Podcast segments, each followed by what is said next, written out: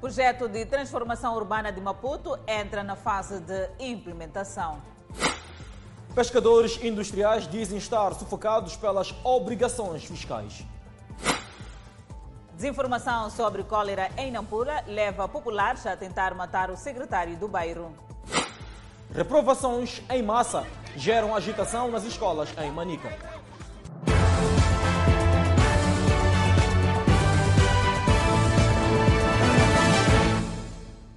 Boa noite, estamos em direto e seguramente em simultâneo com as redes sociais e a Rádio Miramar. O presidente da República, Felipe News, recebeu hoje o braço direito de Mariano Nhongo, André Matsangaíssa Júnior. Uma notícia para acompanhar mais à frente nesta edição do Fala Moçambique. Para já, a Assembleia Municipal da Beira prepara a sessão para legitimar o sucessor de Davis Mango como presidente do Conselho Autárquico.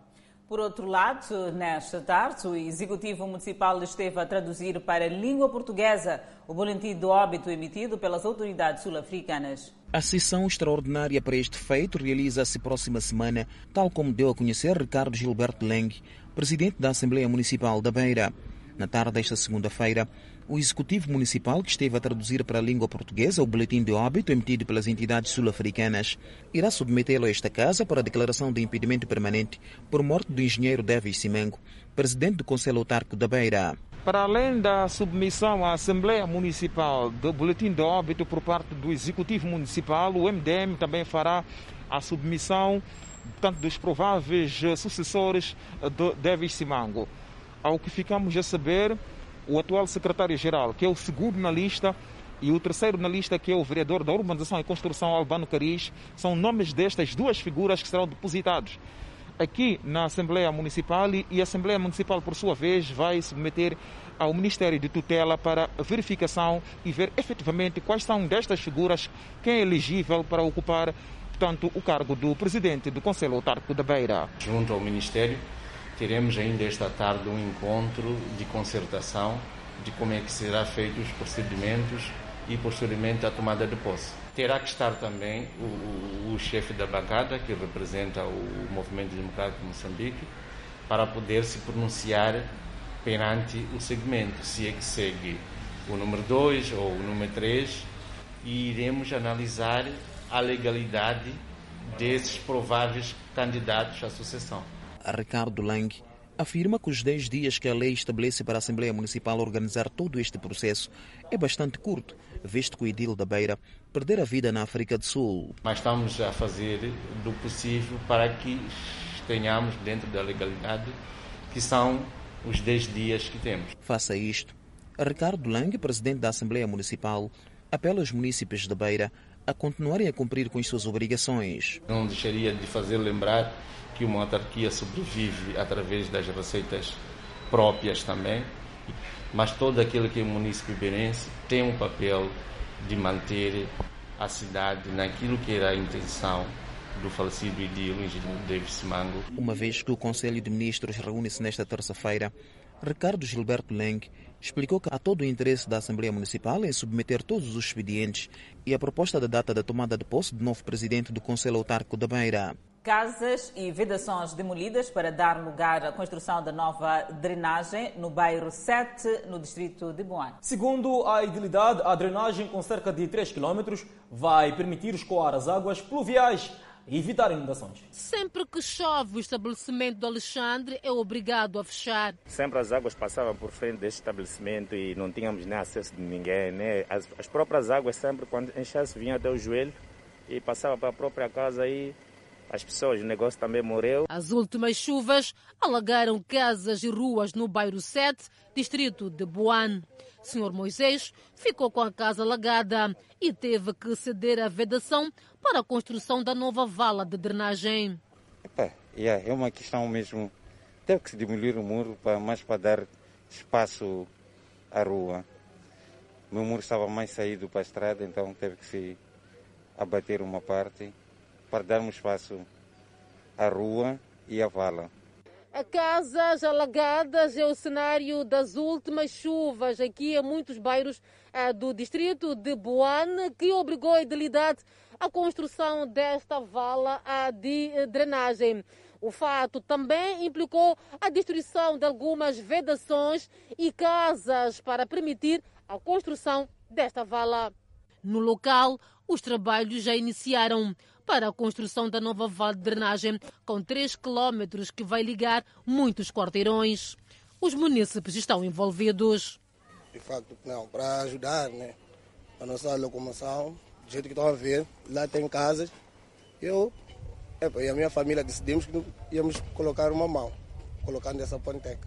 A idilidade fala de um projeto antigo, mas que encontrava alguns constrangimentos. É o melhor momento de nós uh, destruirmos alguns muros que estão a interromper as águas, destruir algumas casas de banho, todas aquelas eh, construções que estão ao longo do curso das águas. Uh, nós estamos a fazer esse trabalho neste momento, que as pessoas estão mais sensíveis, compreendem melhor o nosso, o nosso trabalho, isto para as futuras chuvas não sofrerem o que estão a sofrer hoje. O momento chegou, mas a quem pede mais? Aqui para as coisas estarem muito bem, é necessário revestir isso. De betão ou de qualquer modo, com anilhos, qualquer coisa. Para ter a estética, além de estética, para não voltar a entupir. As ações do município de Boane estendem-se às vias de acesso, também afetadas pelas chuvas. E o presidente do Conselho Municipal de Maputo, Inês Comis, procedeu esta segunda-feira à abertura oficial da quarta missão do Banco Mundial, que marca a primeira fase da implementação do projeto de transformação urbana de Maputo. O projeto, avaliado em 100 milhões de dólares, tem como objetivo melhorar a infraestrutura urbana e fortalecer a capacidade institucional de urbanização sustentável do município de Maputo. Cientes do facto de 86% da população do município de Maputo ainda viver em assentamentos informais e para se melhorar esta situação, vamos, com o apoio do Banco Mundial e outros parceiros, proceder à realização e construção de infraestruturas como vias de acesso, valas de drenagem, iluminação pública, pequenos sistemas de água e saneamento, equipamentos sociais e espaços públicos, para além de prover terra infraestruturada aos municípios. O objetivo é elevar o nível de infraestrutura urbana básica nos assentamentos informais e melhor ordenar o território.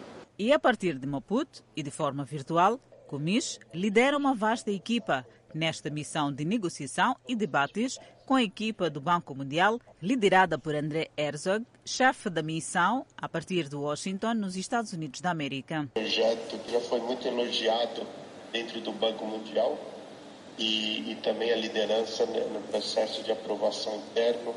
Estamos muito satisfeitos que o acordo legal foi assinado este projeto vem responder aos anseios dos municípios e está plasmado no Plano de Desenvolvimento Municipal 2019-2023. O Plano de Transformação Urbana de Maputo engloba a melhoria integrada de assentamentos informais, revitalização da Baixa da cidade, desenvolvimento urbano sustentável da Catembe, cidade aberta e bem governada. As negociações e debates terminam no dia 12 de março. Ainda sobre planeamento urbano, o município da cidade da Matola está a apertar o cerco no atendimento direto ao município.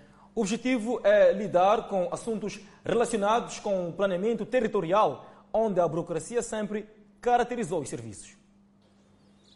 Loja do Munícipe é o nome deste formato de atendimento no novo edifício sede da Matola. A burocracia caracterizou sempre as tramitações de doates e outros documentos associados ao planeamento territorial e urbanização.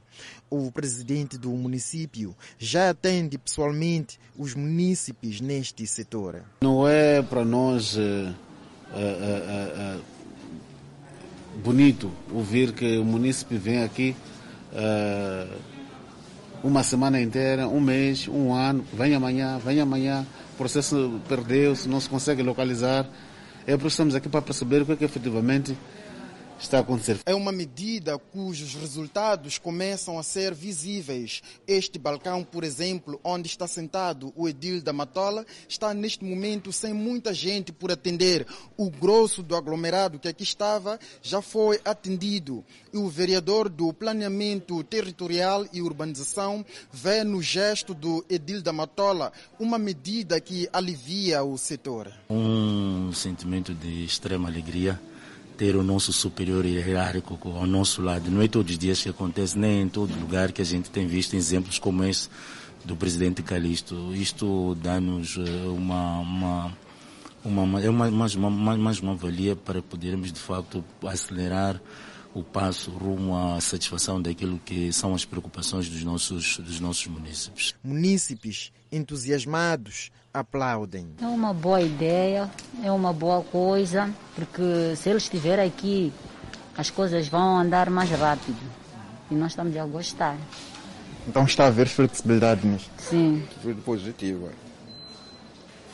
Sim, porque ele está a viver os problemas, portanto, da, da, dos municípios. Uma linha verde está ativada para contacto direto com Calixto Coça, edil da Matola. Esta é, oportunidade que os municípios têm de ligarem diretamente para nós através dessa linha verde vai facilitar a sua vida. Primeira colocação é, da preocupação e nós teremos a oportunidade de dar a resposta naquilo que exigir que o município tenha que se deslocar.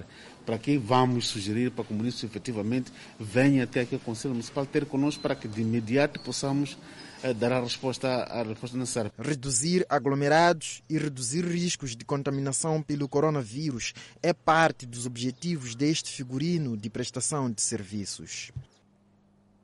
Alunos da décima classe na escola secundária da Sualpo, em Chimoio, mostraram-se insatisfeitos com os resultados obtidos nos exames. Os alunos dizem que houve exagero por parte da direção, considerando que ficaram muito tempo sem ter aulas presenciais.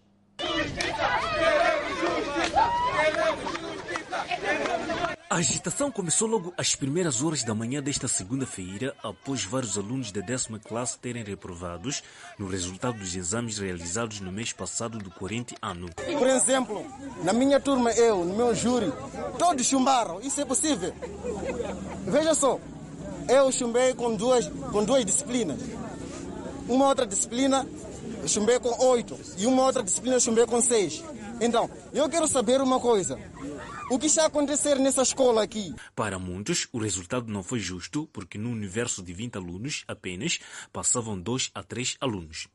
E nós não estudamos nada, sacrificamos. Eu sacrifiquei sete disciplinas só para com matemática média 2, porque não, não me ajudaram a só uma disciplina, tá vendo? Foram muitas notas baixas no resultado do exame da décima classe, o que causou muita frustração no seio dos alunos. Sim, mesmo assim, fazendo os exames que nós pegamos a recorrer, os professores estavam a ensinar. Só que ao ensinar, estavam a ensinar as respostas erradas. Porque não é possível numa escola, se numa turma, todos chumbar com uma disciplina. Matemática, inglês, biologia, não é possível. O mesmo aconteceu com Emílio Guerreiro, ele não transitou de classe. Eu que estudei em casa para chegar na escola, epa, já estava tudo ao contrário. Fiz o que eu, o que eu consegui, não é? mas para chegar aqui na escola reprovei.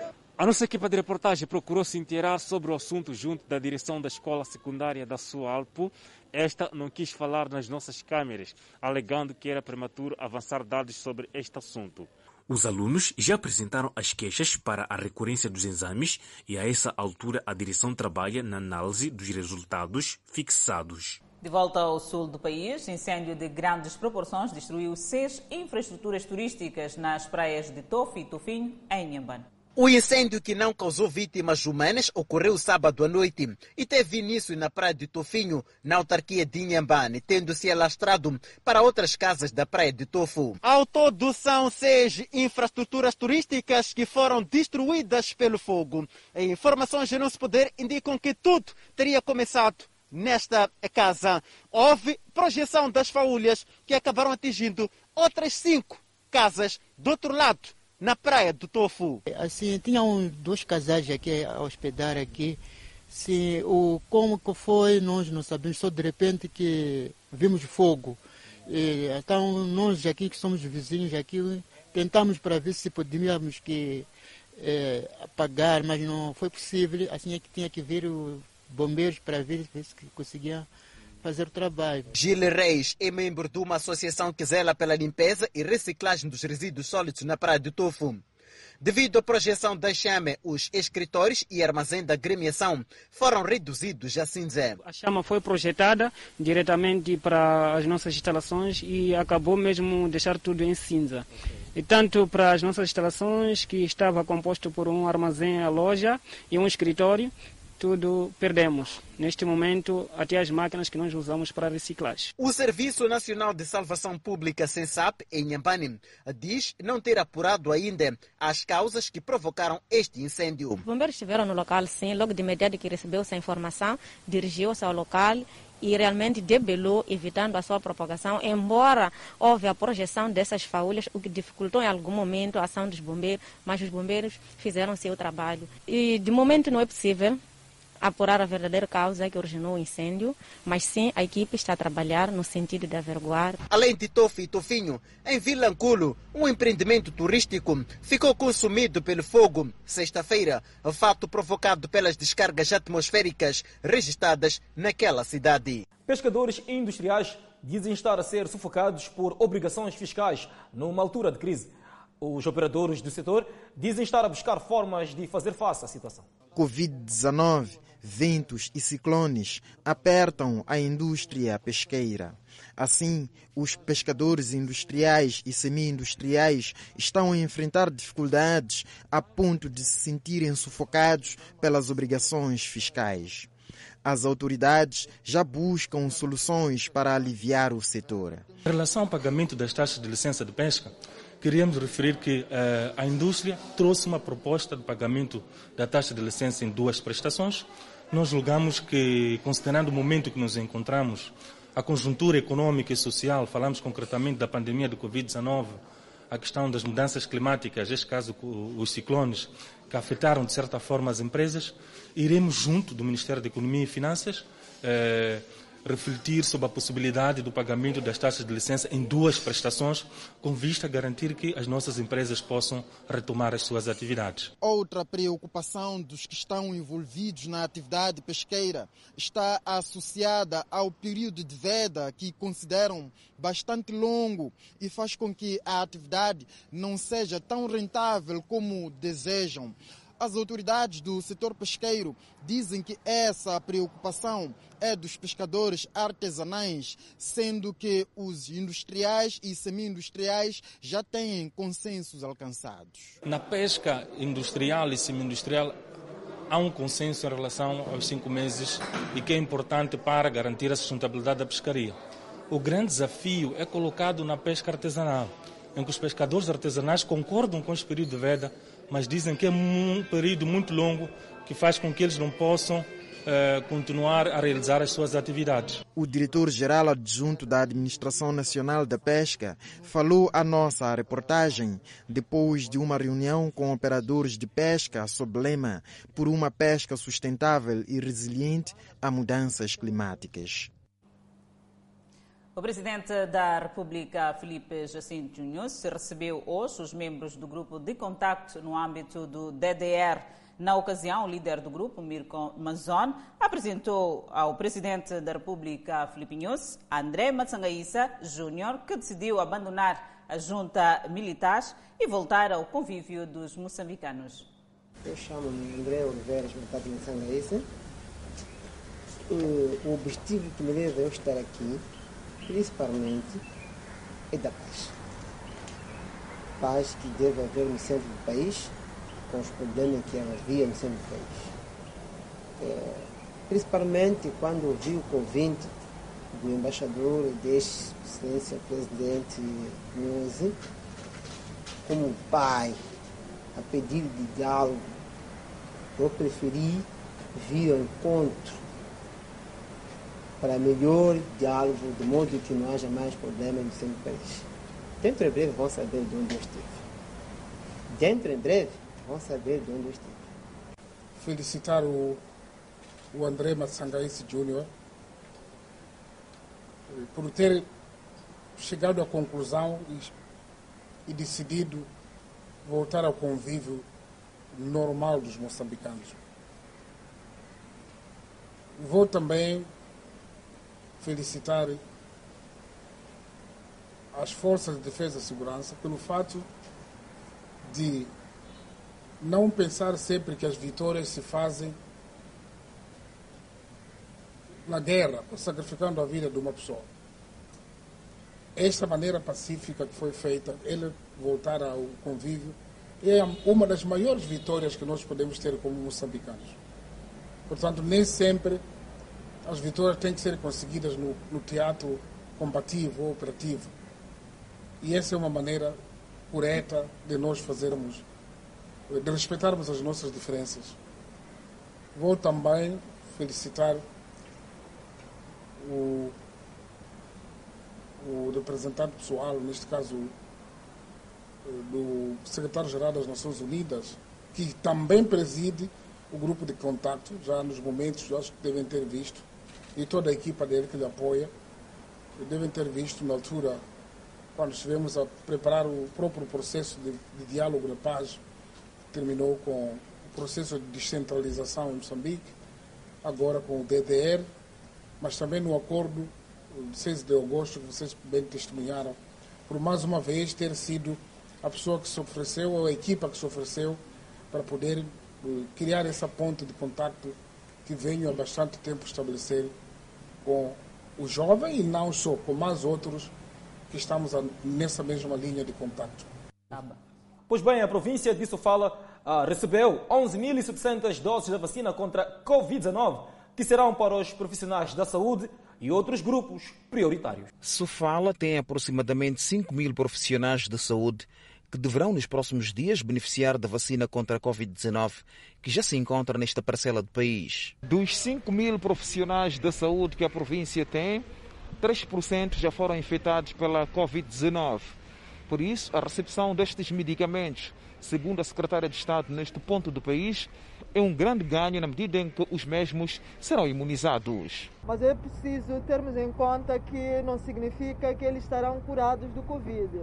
A nossa prioridade é continuarmos a prevenir esta doença, mas este grupo-alvo é um grupo que preocupa mais porque cada vez que um grupo de profissionais está em quarentena, cada vez que um grupo de profissionais está infectado, significa que há uma cadeia de paralisação no atendimento aos doentes. Stella Zeca explicou que as mais de 11 mil doses de vacina contra a Covid-19 que a província recebeu não serão suficientes para toda a população, apelando à contínua observância das medidas de prevenção. Nós temos que continuar com as medidas, porque a vacina veio apenas complementar mais um esforço para lutarmos no sentido de diminuirmos a propagação, a permanência desse vírus no nosso meio. É importante realçar que o vírus ainda vai estar conosco, mesmo que a vacina esteja aqui. Ainda vai estar conosco por algum tempo. Os profissionais da saúde nesta parcela do país estão expectantes em receber a vacina contra a Covid-19, mas cientes de que a imunização não lhes fará relaxar nas medidas preventivas. É um alívio, né? Para nós, como pessoal de saúde, visto que nós estamos na linha de frente no combate a esta pandemia. A vacina vai nos imunizar, mas não vamos deixar as medidas de prevenção. Vamos continuar com as medidas todas. Depois dos profissionais da saúde, outros grupos prioritários irão também ser imunizados, tal como garantiu a secretária de Estado em Sofala. E a cidade que foi o primeiro epicentro do surto do novo coronavírus não registra novos casos desde maio de 2020. Segundo alguns brasileiros que vivem na China, o controle da doença só foi possível pelo rigor nas precauções e controle de casos. As imagens de Wuhan, na China, de fevereiro de 2021, contrastam muito com as cenas do mesmo mês que rodaram o mundo em 2020. As avenidas vazias, centros comerciais desertos e hospitais sobrecarregados não são mais realidade na cidade que foi o primeiro epicentro da Covid-19 no mundo. Com a transmissão controlada e sem registrar novos casos desde maio, é seguro dizer que Wuhan está livre da pandemia. E agora, ruas, bares, clubes e lojas voltaram a viver uma situação normal. Para que o clima de normalidade voltasse, o governo chinês foi muito rigoroso com o controlo de quem circula e principalmente de quem entra no país. Em Wuhan, quem desembarca do exterior precisa cumprir uma quarentena de 28 dias e quem tiver qualquer suspeita de coronavírus precisa se isolar por pelo menos 7 dias. Além disso, através de um aplicativo que registra a localização de pedestres, Quem te ver cruzado na rua com uma pessoa que teve sintomas recebe um alerta indicando o risco de contágio. O posto policial de controlo rodoviário de Nhongonhane, no distrito de Marroquém, na província de Maputo, interceptou uma viatura roubada na província de Inhambane. Aliás, foi em Nhongonhane onde há semanas foi interpelado um condutor que atropelou mortalmente uma mulher em Inhambane. Aparato policial rigoroso. Assim, é o ponto da N1, onde o posto de controle rodoviário de Nhongonhane tem roadblock. Peço ver a carta, livrete, apólice de seguros. Fiscalização e sensibilização em paralelo. Correr não ajuda nada. Vamos prevenir acidentes. Está certo? Porque acidente ocorre quando a gente infringe regras de trânsito. Basta a gente observar as regras de trânsito, não acontecerá acidente. Mesmo antes de empreenderem viagem, muitos condutores que passam por aqui saem já com certeza de que serão parados neste ponto. Muitos são também que perderam a conta das vezes que aqui foram parados e minuciosamente fiscalizados pela polícia. Já não faço ideia. Perdeu a conta das vezes que foi parado aqui? Sim, sim. É sempre fiscalizado. Sim. Aqui, muitos condutores envolvidos no crime ou que atropelam normas não escapam. Estes dois indivíduos roubaram esta viatura em Zavala, em Nhambane. Não passaram de Nhongonhane. São ladrões confessos. Sim. Sim o quê? Explica, sim o quê? Eu estava sozinho no esquema. Diga? Eu estava sozinho no esquema. Não estava sozinho no esquema. Que esquema? De ser, roubado essa viatura. Manipularam a polícia na quinta esquadra da Machava, alegando que foram roubados um livrete. Daí conseguiram um documento para livre trânsito. Aproveitei e relatar aquele caso ali, me deram um documento. Aproveitou relatar que caso? O caso de perda de documentos do meu carro, para eu poder ter aquele documento, para, porque eles queriam o livrete, eu não tinha o livrete. A polícia refere-se ao crime. No momento de abordagem, os indivíduos puseram-se em fuga. Prontamente, linhas operativas foram acionadas que culminaram com a captura e detenção dos mesmos. Importa referir que o, a viatura foi roubada na província de Inhambane, no distrito de Zavala. Neste momento, diligências prosseguem com vista à neutralização de outro comparsa que faz parte desta quadrilha que está a monte. Foi em Nhongonhane onde, há semanas, foi interpelado um condutor que atropelou mortalmente uma cidadã em Inhambane e se colocou em fuga. Caso demasiado complicado e não para por aqui. Um homem de 48 anos é acusado de abusar sexualmente e engravidar uma menina de 13 anos de idade, por sinal sua neta. O ato aconteceu nas machambas do bairro do Albazin. Os episódios de abusos sexuais aconteciam na machamba da família. O acusado é este homem de 48 anos de idade que mantinha também relação amorosa com a avó da Julinha, nome fictício. Começava a me tirar roupa. E tu não acreditava? Não. As duas vezes foi assim? Sim. Sempre foi na machamba? Sim. Ele comprava alguma coisa para ti? O que, que ele comprava? Comprava pão, maguinha refresco. Segunda vítima é nas Machambas, na hora morta, onde acontecia a violação sexual desta menor de 14 anos que acabou ficando grávida e descoberta depois de quatro meses. Enquanto os agricultores repousavam, Joaquim tinha a oportunidade de paraliciar e violar a menor. Eu disse que não posso falar nada. Sim. E quando chegaste a casa, contaste a sua avó, a sua mãe? Não. Por que, que não contaste a sua mãe? Tive medo. O susto a começar pela adolescente, que só se apercebeu assim que a Maria começou a crescer. O pai não queria acreditar. A minha mulher, como tia dela, controlou já o estado do período da menina. Viu que já havia passado o dois meses, três meses desde outubro sem ver o período. Começou a ficar preocupada quando veio me dizer. Eu disse, não, tenho que investigar bem a menina. Depois sempre a menina negava, negava. Quando já vim me levar, eu e a tia lhe metemos dentro, começar a lhe perguntar. Eu disse, diga, porque sou pai, sou eu.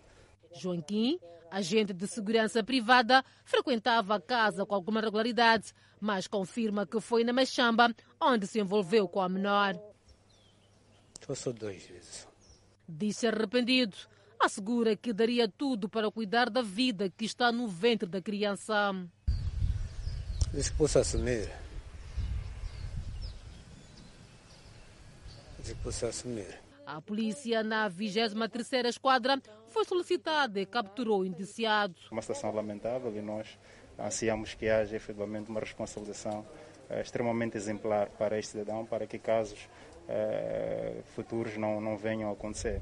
Segundo a polícia, os casos de abusos de menores tendem a aumentar na cidade de Maputo, envolvendo parentes próximos. O suspeito arrisca-se a uma pena que varia de 2 a 8 anos e, com agravante de ser parente próximo, pode chegar a 12 anos de prisão, de acordo com o Código Penal. Dois líderes comunitários, dos quais chefe da organização e secretário do bairro de Namtekeliwa, escaparam à morte na semana passada. Tudo porque um grupo de populares de um dos quarteirões teriam invadido as suas residências, alegadamente porque os mesmos estavam a distribuir cólera. Desinformação sobre a origem da cólera na cidade de Nampula. A madrugada da última quinta-feira foi de terror para as lideranças do bairro de Nomtikeliwa, que estavam a ser acusadas por estarem a distribuir cólera no bairro. O caso aconteceu aqui no quarteirão 11, unidade comunal Marianguabi, bairro de Nomtikeliwa, cidade de Nampula. Esta é a residência do chefe de organização do mesmo bairro, que terá sido invadida na passada quinta-feira por um grupo de populares de um dos quarteirões daqui do mesmo bairro. João Adriano, chefe da organização do bairro, ainda dormia quando a sua casa foi invadida por populares.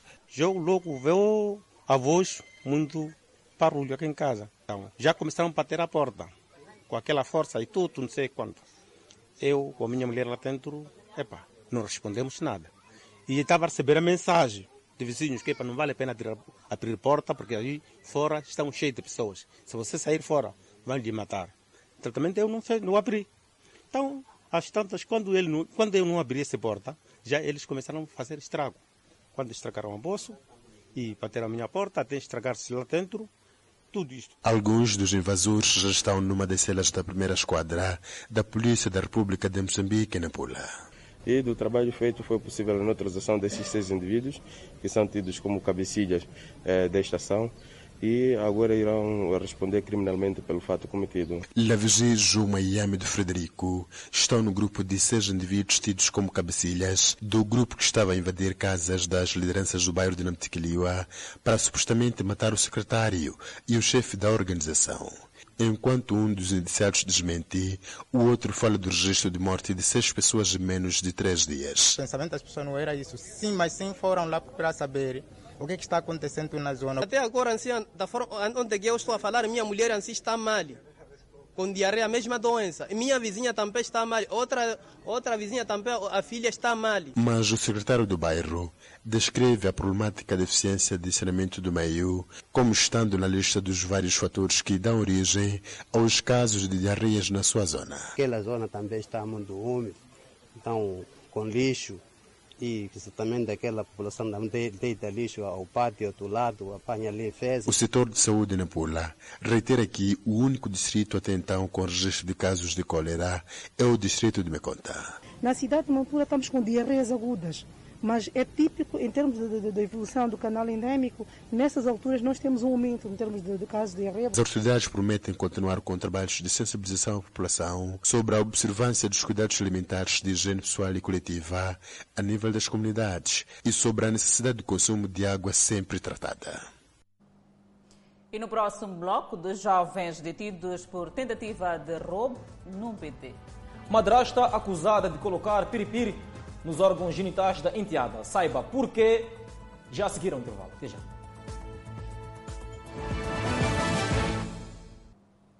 De volta ao Fala Moçambique, madrasta acusada de colocar piripir nos órgãos genitais da enteada, alegando que a menor faz xixi na cama. A madrasta acabou detida na 17ª esquadra do bairro de Jardim. Menores que, por várias razões, foram entregues aos cuidados da madrasta. Madrasta que, para estes, devia ser uma segunda mãe e nunca uma inimiga.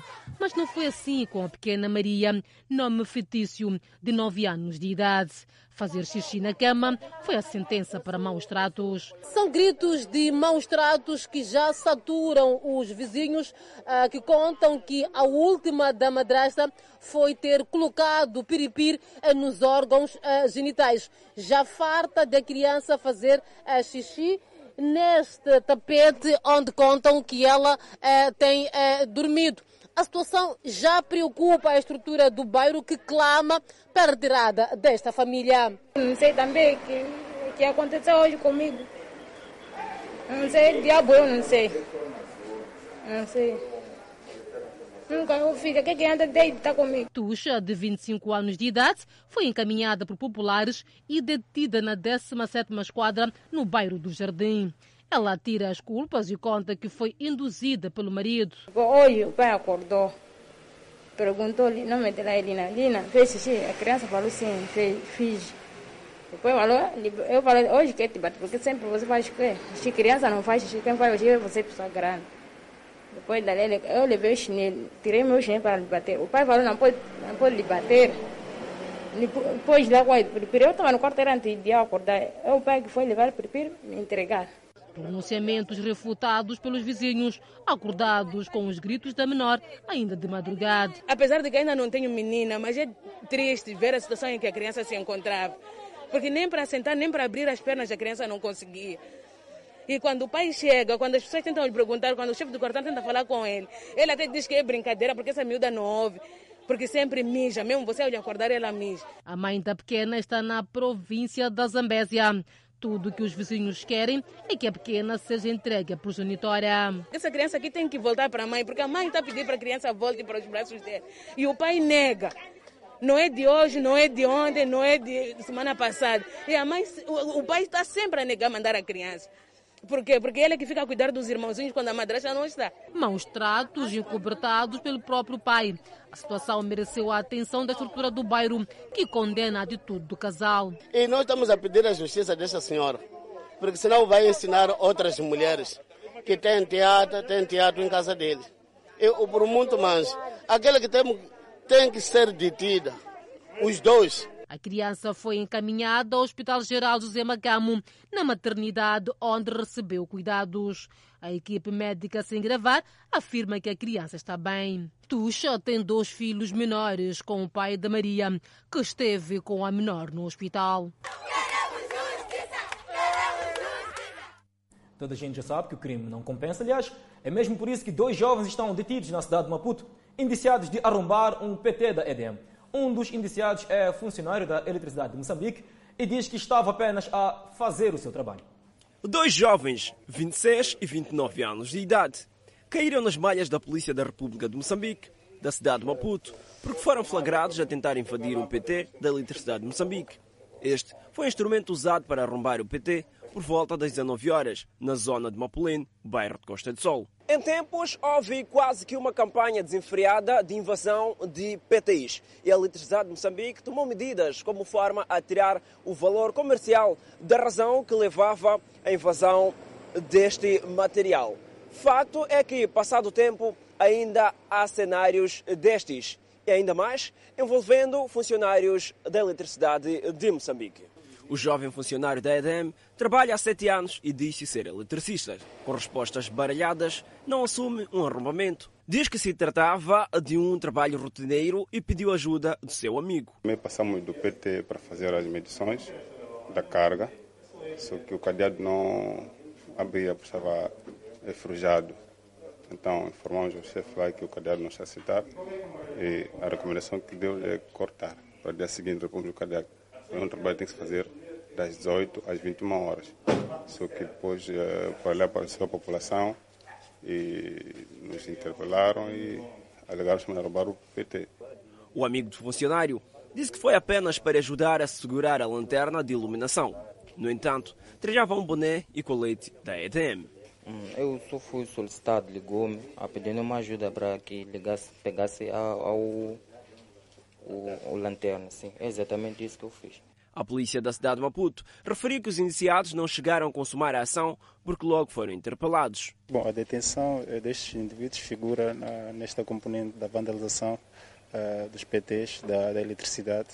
E este fato ocorre aqui no bairro de Mapulano, eh, quando uh, cidadãos aperceberam-se, portanto, uh, desta vandalização e acorreram e naturalmente notificaram-nos e nós eh, conseguimos ainda a tempo eh, detê-los.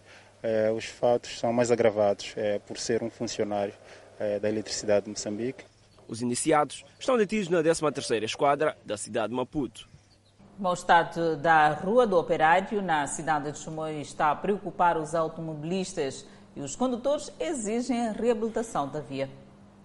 Rua do Operário, a principal via de ligação entre o centro da cidade de Chimoio e a Estrada Nacional número 6, é utilizada boa parte da população, especialmente os comerciantes, taxistas, automobilistas e munícipes. O troço Rua do Operário N6, num percurso de 500 metros, apresenta sinais de degradação depois de ter sido reabilitado há cinco anos.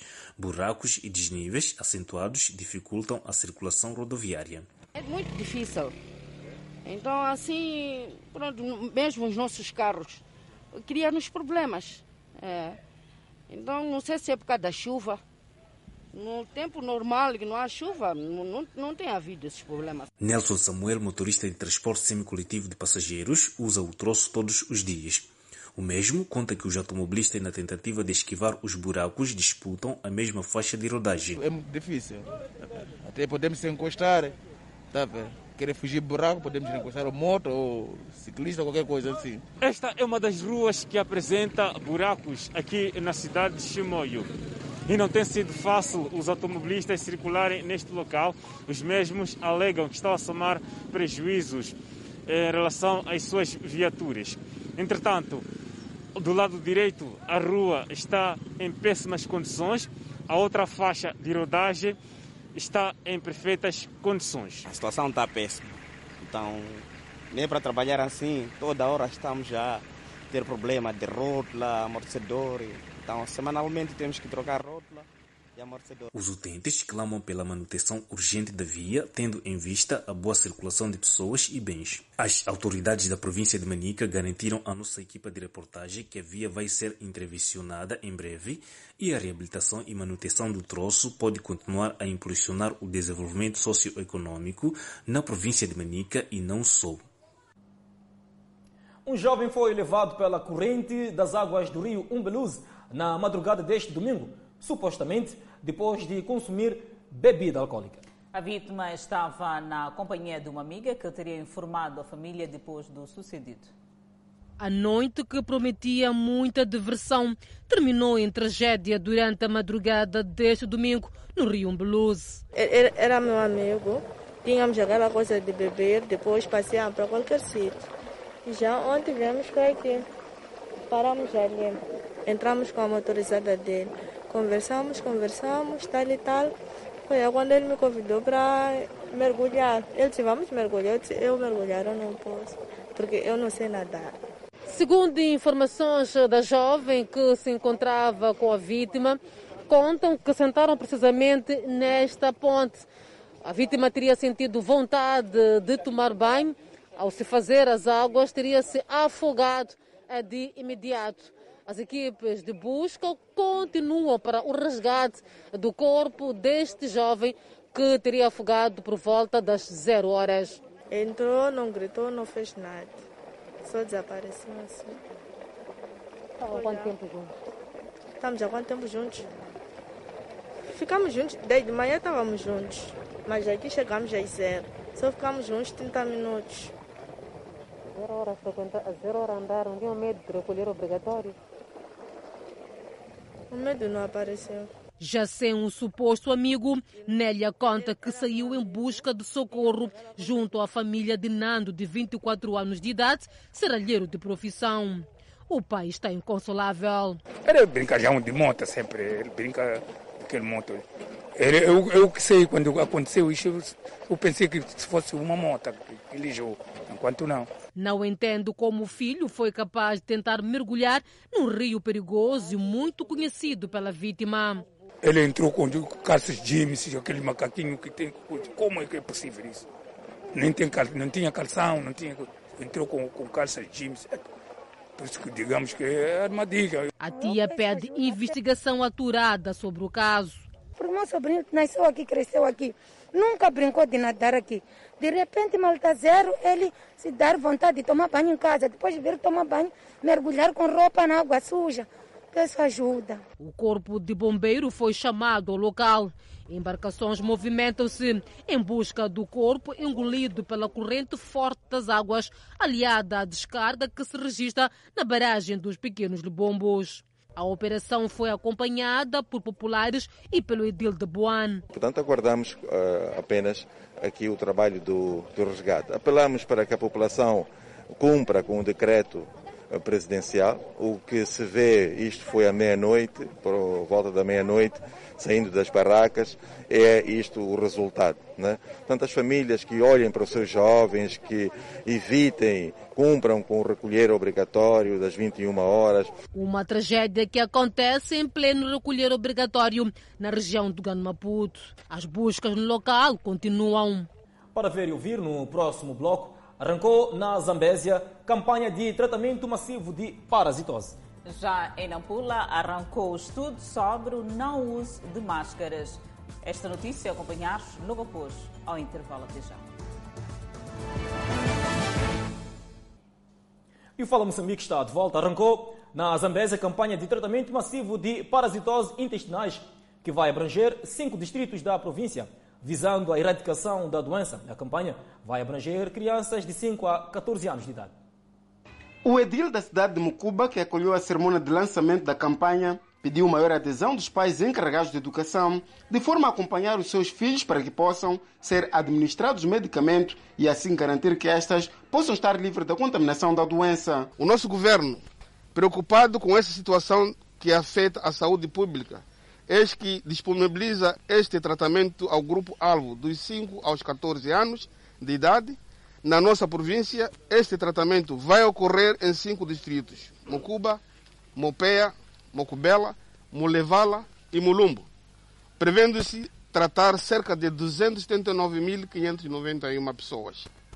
A família do Sr. Santos foi a primeira a beneficiar dos comprimidos administrados a seus filhos e entende ser uma oportunidade para garantir a boa saúde dos mesmos, tendo apelado aos pais encarregados de educação a encaminhar e aceitar as visitas que serão feitas pelos técnicos envolvidos na campanha. Já tomaram comprimido para a desvio de sangue, e se eles ficam melhores quando passam na água, não sei o quê, tanto melhorar a saúde de a saúde das crianças.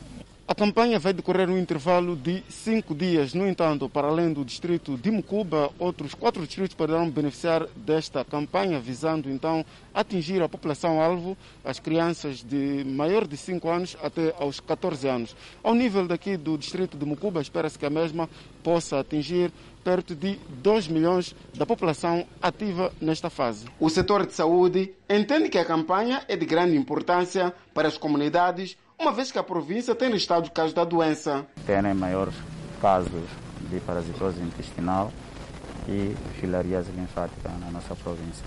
Qual é a logística? Quanto o Estado vai envolver? Qual é o orçamento? O que está, o que está mobilizado? Ah, é, é com o orçamento do Estado. E nós começamos a fazer intervenções para poder controlar essas doenças desde 2010.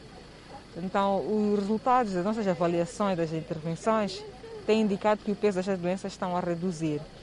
É, claro que o trabalho é longo, leva tempo, é, são necessários pelo menos é, cinco rondas de tratamento massivo. Nós estamos a fazer uma, uma delas, esta aqui, que estamos a fazer nesta província, mas os resultados indicam que o peso está a reduzir. E nós esperamos né, alcançar aquilo que são as metas para o controle desta doença em 2032. A campanha abrange distritos de Mucuba, Mulevala, Mucubela, Mulumbo e Mopeia. Seguimos com a evolução da Covid-19 no país. Moçambique registrou mais 317 recuperados do novo coronavírus, elevando para 41.413 o cumulativo. O país tem cumulativamente 2.706 internados, sendo que 205 recebem tratamento nos centros de internamento. Vamos acompanhar o número de casos positivos. O nosso país tem cumulativamente 59.607 casos positivos registrados, dos quais 59.291 de transmissão local e 316 importados.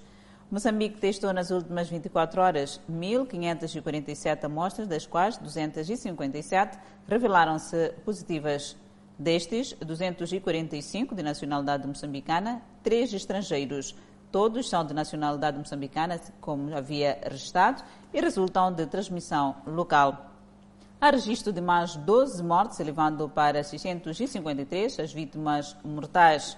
Moçambique tem 17.537 casos ativos da pandemia viral. Continuamos a destacar a pandemia viral. Arrancou esta segunda-feira na província de Nampula um estudo sobre o não uso da máscara, que visa compreender as razões que levam a população a ignorar a medida. Ainda sobre a Covid-19, Nampula recebeu, no último fim de semana, mais de 17 mil vacinas para o combate à pandemia. Do retrato feito desde a eclosão da Covid-19, as autoridades de saúde de Nampula dizem ter concluído que a cidade de Nampula e a Zona Econômica Especial de Nacala são as regiões com maior número de casos do novo coronavírus, devido à falta do cumprimento das medidas preventivas, sobretudo o não uso de máscaras de proteção facial com duração de pelo menos três meses. O estudo iniciado esta segunda-feira será feito com muita incidência a nível dos mercados e vários lugares de maior concentração populacional. Uma das perguntas que lá tem, por exemplo, por que, é que não usa máscara? Nós esperamos com este inquérito nós podamos, possamos saber a real causa e possamos direcionar aquilo que são as medidas reais para fazer face a esta situação. Porque sabemos que o não cumprimento desta, das medidas de prevenção aumenta em grande medida aquilo que são os casos positivos. Se vocês forem ver este ano, houve uma subida muito grande quando comparada com o ano anterior. Ainda para fazer face à Covid-19, Napola recebeu no último fim de semana mais de 17 mil vacinas, que serão destinadas aos profissionais de saúde que estão na linha de frente no combate à pandemia. Foi recebida a vacina no da nossa província e Esperamos amanhã fazer aquilo que é a formação, que é a capacitação das pessoas todas envolvidas, para que 8, que é o dia oficial, vamos fazer a cerimônia e começamos a arrancar. Temos um prazo de 5 dias úteis para poder vacinar os 8.640 funcionários. O secretário de Estado de Nampula, Mete Gondola, que falava em mais uma sessão do Comitê Operativo de Emergência, chamou a atenção ao corpo responsável pelo processo de vacinação a ser mais transparente durante o seu trabalho. Espero que cada um de nós, começando o dia, que não tente furar a fila. Vamos começar a partir de nós mesmos definir. Foi definido um grupo-alvo, vamos olhar para esse grupo-alvo. Quando chegar a vez que nós somos contemplados, teremos oportunidade eh, de ser envolvidos e teremos oportunidade de também beneficiar desses esforços do governo. Dos 23 distritos de que Nampula dispõe, apenas 5 ainda não registraram casos de Covid-19. Para acompanhar no próximo bloco, especialistas orientam que a chegada da vacina não significa fim da pandemia. Em Myanmar, a polícia usa gás lacrimogêneo para dispersar manifestantes. Notícias a acompanhar logo após o intervalo. Até já. A chegada das primeiras 200 mil doses da vacina contra a Covid-19 no dia 24 de fevereiro para o público prioritário é o primeiro passo gigantesco para combate à pandemia mas não significa proteção imediata dos vacinados. Segundo especialistas, a proteção começa em média duas semanas após a aplicação da segunda dose no paciente. O composto de imunização contido na ampola tem como base um vírus inativado e outros compostos para induzir a imunidade. É como se o vírus estivesse no corpo, mas congelado. Após a administração do imunizante, tal como outras vacinas, há efeitos colaterais leves, como dores locais no braço, dores no corpo febres. Mais nada além disso, como dizem especialistas em saúde. Essa vacina, ela pode dar as reações relatadas mais frequentes são de dor no local da aplicação. Então fica dolorido, às vezes vermelho e quente, que colocando uma compressa com gelo isso resolve. Mais grave, é importante se consultar um médico. Por outro lado, os especialistas defendem que quem estiver com febre, tosse, dificuldade respiratória, alterações do paladar ou do olfato não deve ser vacinado.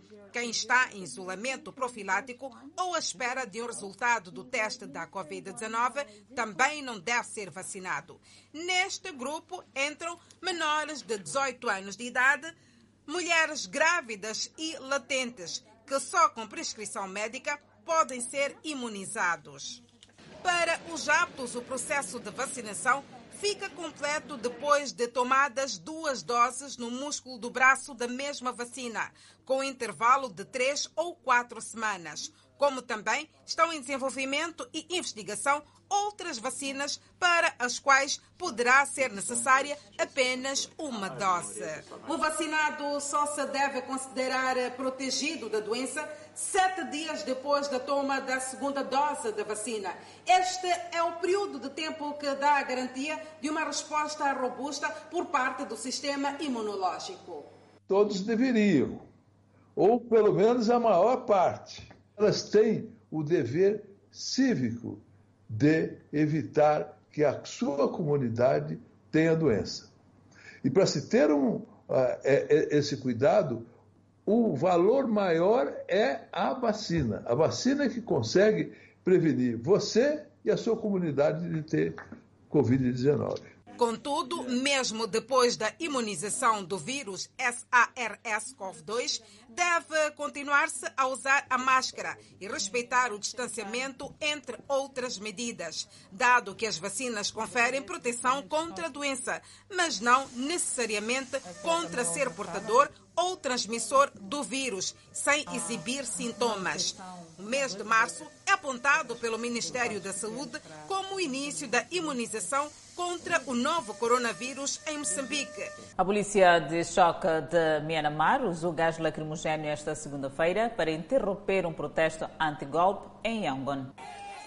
Os manifestantes espalharam-se quando vários recipientes de gás lacrimogéneo pousaram no meio deles, na área de Jeden, na cidade.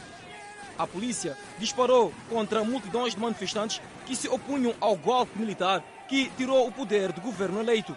Entretanto, noutra cidade, em Dawei, sul de Myanmar, os manifestantes voltaram às ruas, divididos em grupos menores. Um funcionário de direitos humanos da ONU disse ter informações confiáveis de que pelo menos 18 pessoas foram mortas e 30 ficaram feridas. O domingo mais sangrento de Myanmar. Os manifestantes exigem que o governo eleito de Aung San Suu Kyi seja restituído ao poder depois de ser derrubado por um golpe a 1 de fevereiro. Acredita-se que cerca de mil pessoas tenham sido detidas no domingo.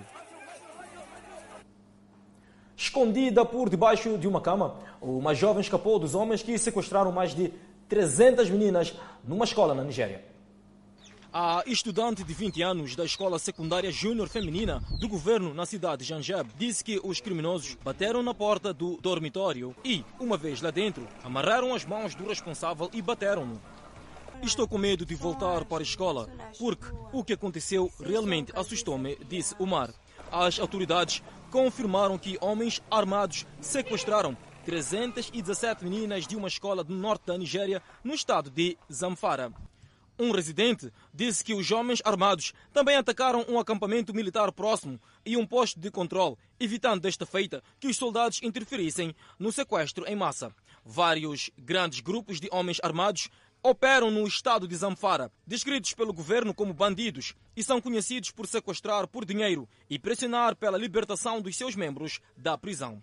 Em dezembro, 344 alunos foram sequestrados da Escola Secundária de Ciências do Governo em Kankara, na província de Katsina. A Nigéria testemunhou vários ataques e sequestros ao longo dos anos, principalmente o sequestro em massa em abril de 2014 pelo grupo jihadista Boko Haram de 276 raparigas da escola secundária de Chibuk, no estado de Borno. Mais de 100 meninas ainda estão desaparecidas. Convidamos ao breve intervalo, mas antes a previsão para as próximas 24 horas. Pemba 31 de máxima, Lixinga 25 de máxima, Nampula 29 de máxima. Seguimos para o centro do país.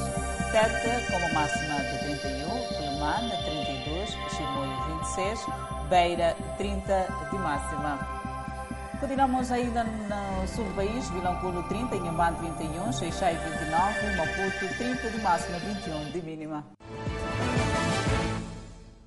Pois bem, o Fala Moçambique está de volta. Um grupo de associações juvenis da cidade de Pemba pretende melhorar a imagem da autarquia através da promoção de campanhas de limpeza nas praias e outros espaços públicos. A iniciativa visa sensibilizar os municípios sobre a necessidade de adotar boas práticas em prol do meio ambiente.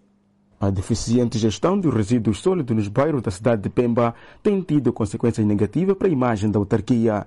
Todos os detritos descartados indevidamente nos bairros são arrastados pelas águas das chuvas até ao mar e o resultado é o acúmulo de lixo nas praias.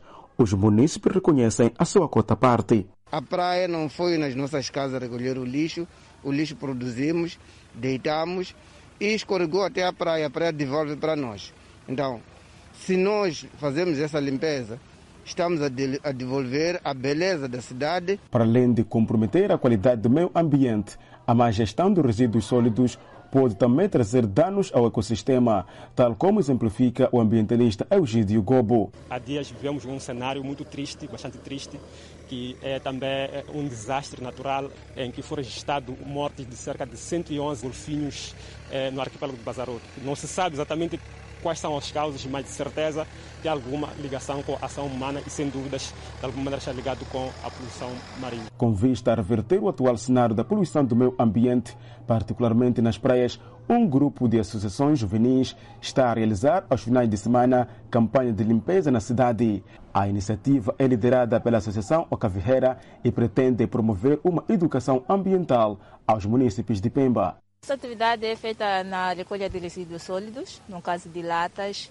plástico, garrafas PET, alguns tecidos de pano e de redes mosquiteiras. A mensagem que nós queremos transmitir é que é possível nós, como cidadão, termos, termos esse tipo de atitude, limparmos a praia. Então, se nossa cidade está suja, nós não podemos esperar que outras pessoas façam esse trabalho, mas nós jovens podemos, podemos sim, somos capazes de limpar, de limpar quando está sujo. Antes de tomarmos alguma ação, temos que pensar naquilo que podem ser os impactos que podem advir. E se nós temos uma garrafa plástica e achamos que, prontos, é, é, antes de jogar a, a, lixeira, temos que pensar na utilidade que nós podemos ter a posterior de ter usado aquela garrafa, porque podemos dar mais valor. Então é aí onde vem quer dizer, a consciência de mudança de hábitos de costume. Numa primeira fase, o objetivo era de centrar atenção já à praia do Imbi, por sinal, um dos pontos mais atrativos da cidade de Pemba mas os organizadores da iniciativa admitem estender a campanha para outros locais, como mercados e outros pontos da cidade de Pemba. Decidimos que vamos continuar por toda a costa e depois daí nós, nós pretendemos ir nos bairros, nesse caso nos mercados, fazermos limpeza nos mercados, porque sabemos que os nossos mercados as pessoas que usam não usam devidamente, então queremos intervir nos sítios onde para incutir a mensagem que não podemos deitar o lixo de qualquer maneira, porque é sabido que o lixo que se encontra nas praias sai dos bairros. E o Fala Moçambique fica por aqui. Obrigada pela atenção dispensada. Grato de coração pela preferência e nós voltamos amanhã.